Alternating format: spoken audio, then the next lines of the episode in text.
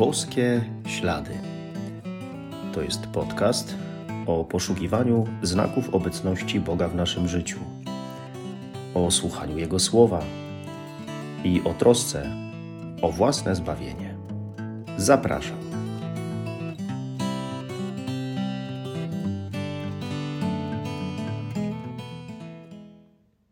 Witam serdecznie.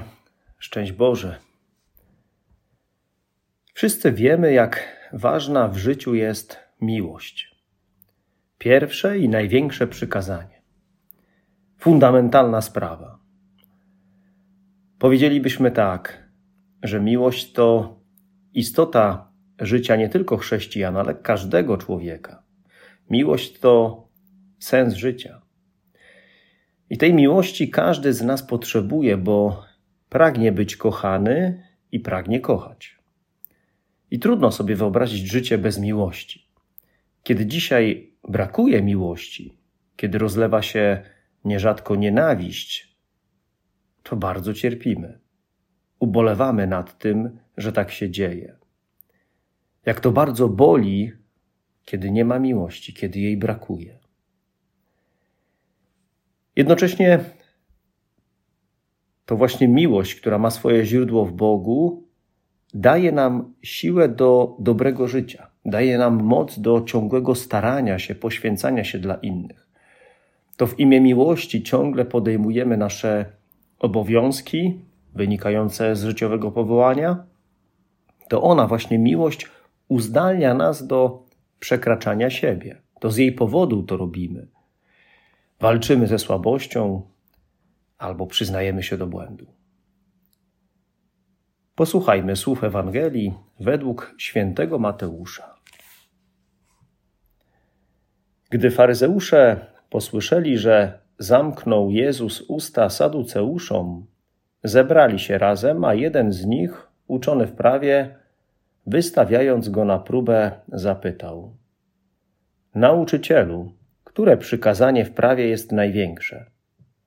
On mu odpowiedział: Będziesz miłował Pana, Boga swego, całym swoim sercem, całą swoją duszą i całym swoim umysłem.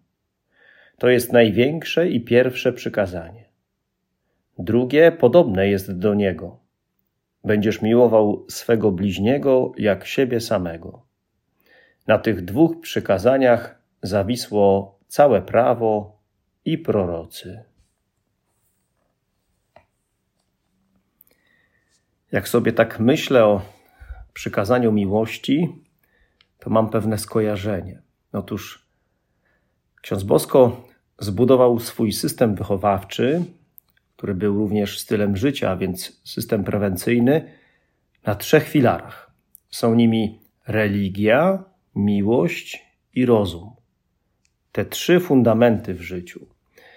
W przykazaniu miłości Boga i bliźniego też możemy wyróżnić trzy rzeczywistości, które są fundamentem życia człowieka. I widzę tu pewną analogię.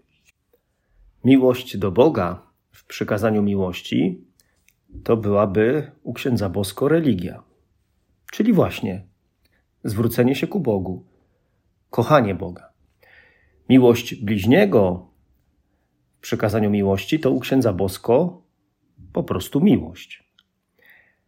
A rozum u księdza Bosko to miłość siebie, jak siebie samego w przykazaniu miłości.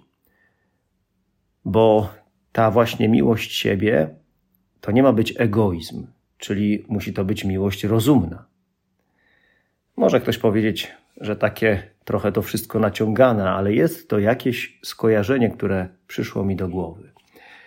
Miłość bliźniego, miłość Boga, miłość siebie oraz właśnie religia, miłość i rozum.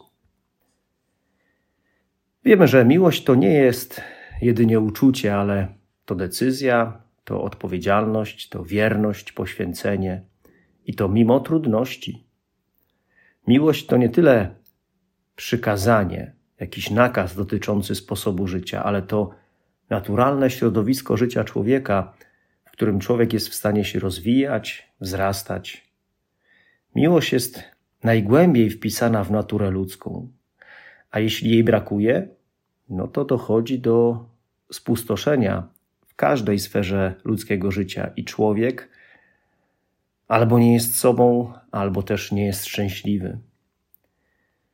Nie da się przestrzegać też innych przykazań, nie praktykując tego, czy tych dwóch przykazań miłości Boga i bliźniego. Nie uda się właściwie dobrze wypełnić żadnego innego przykazania, jeśli któreś z tych dwóch zostaje przekroczone albo naruszone. Cel jest jeden: doprowadzić nas do miłości Boga i drugiego człowieka, do bezinteresownej służby. Poza tym, miłości nie da się nauczyć teoretycznie. Trzeba jej doświadczać, być kochanym i kochać. Można się jej nauczyć tylko w spotkaniu z drugim człowiekiem i z Bogiem, w praktyce, budując więzi. Dlatego tak trudno jest kochać, zwłaszcza wtedy, kiedy samemu się nie doświadczyło miłości. Będziesz miłował całym swoim sercem, całą swoją duszą, całym swoim umysłem. Po prostu całym sobą. To nie może być tak, że mąż kocha żonę tylko w jakimś jednym czy drugim wymiarze życia. To najlepiej jest, jeśli kapłan, zakonnik oddaje siebie całkowicie na służbę Bogu i ludziom z miłości. Oczywiście nie do końca to potrafimy. Zachowujemy coś dla siebie. A miłość Boga domaga się wszystkiego.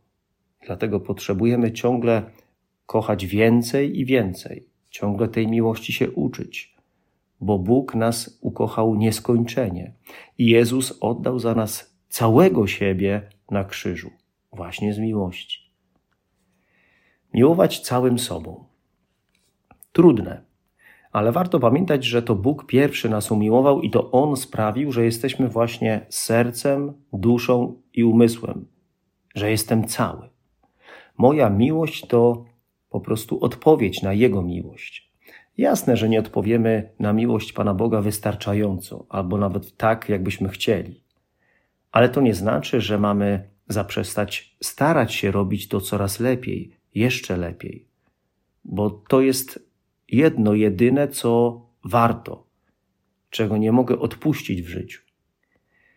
My często miotamy się między różnymi naszymi pragnieniami, potrzebami, namiętnościami, i nie jesteśmy wystarczająco szczęśliwi. Bo po pierwsze, te rzeczy, te sprawy nie są w stanie nas uszczęśliwić w sposób trwały.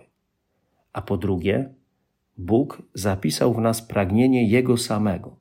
Mamy takie DNA miłości Boga w sobie. Jeśli się temu sprzeciwimy, to będziemy się gubić i jeszcze bardziej cierpieć. Także w miłowaniu bliźniego się nie połapiemy, a jeśli pójdziemy za swoją naturą, zbudowaną z Bożej miłości, to będziemy lepiej sobie radzić. To cierpienie w życiu, trudy nie będą już tak wielkie, bo miłość wszystko znosi.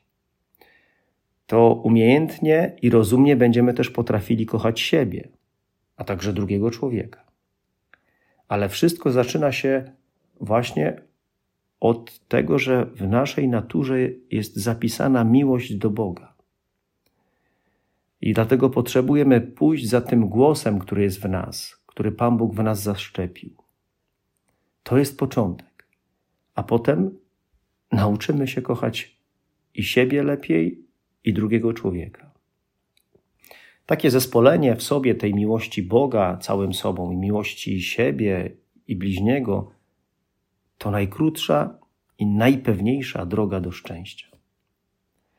I dlatego tak kluczowe jest to, by ukochać Boga jeszcze bardziej, jeszcze mocniej. To jest właściwy kierunek. By w codzienności jakby oddychać, w cudzysłowie, miłością, to znaczy przyjąć styl życia pod tytułem miłość. No bo jak odpowiedzieć na to ważne pytanie, po co żyję? Żyję po to, by kochać. Kochać Boga, kochać siebie i kochać drugiego człowieka. Nie ma innej odpowiedzi. Po to żyję. Wszystkie inne odpowiedzi są albo złe, albo gorsze. Kochać ciągle mocniej i o to się troszczyć. Najbardziej o to, nie o co innego.